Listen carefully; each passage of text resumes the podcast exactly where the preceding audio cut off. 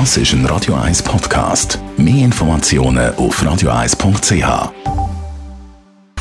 Die Sprechstunde auf Radio 1, präsentiert von der Dr. Andres Apotheke Stadtlaufen. Pflanzliches Wissen aus der eigenen Produktion bei Sportverletzungen, Blasenentzündung und Energiemangel. Wenn die Impfzentren ihre Kapazitäten abfahren, der Radio 1 hat gestern darüber berichtet, kommt die Schweiz nach Impfdosen vom Hersteller Novavax über Dr. Merlin Guggenheim. Was ist das für ein Impfstoff?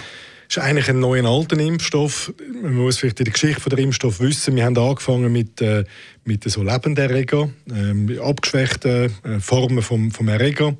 Dann ist man dazu übergegangen, die Erreger abzutöten und hat äh, entweder komplette tote Erreger oder ähm, Anteil von den toten Erregern, das sind Eiweiß, gespritzt und der Wirkstoff oder der Impfstoff jetzt, das sind Virusproteine, also einzelne Eiweiß von dem Virus, wo man impft und der äh, Körper macht dann auf die Eiweiß eine, eine Immunantwort.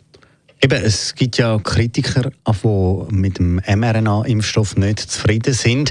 Ist das jetzt der Impfstoff, wo die Kritiker darauf gewartet haben? Äh, ja. Äh, was man mit den mRNA oder den DNA-Impfstoffen Johnson Johnson gemacht hat, ist, man hat den Körper mit Software gefüttert und der hat die, die Proteine selber produziert. Jetzt führt man das Protein zu, ohne ähm, den Computer vom Körper zu brauchen. Und die Leute sagen, dann wird mein Erbgut nicht ähm, irgendwie beeinträchtigt.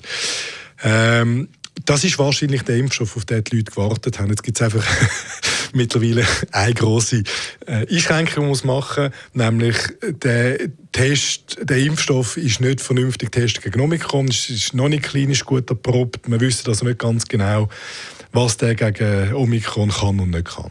Und dann noch zum Ablauf von der Impfung. Wenn man bei mRNA-Impfstoff schaut, dann heisst das ja zweimal impfen. Äh, einmal bei Johnson Johnson und da. Zwei Impfungen in Abstand von drei Wochen.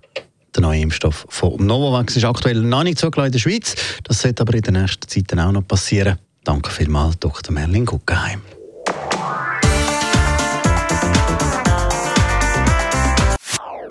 Das ist ein Radio 1 Podcast. Mehr Informationen auf radio1.ch.